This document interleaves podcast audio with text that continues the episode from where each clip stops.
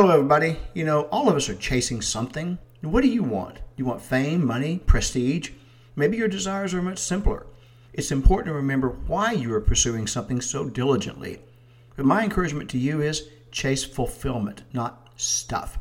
Stuff will never meet what you're looking for. Fulfilling your innermost strong desires will get you peace and also give you accomplishment, and that is something to consider.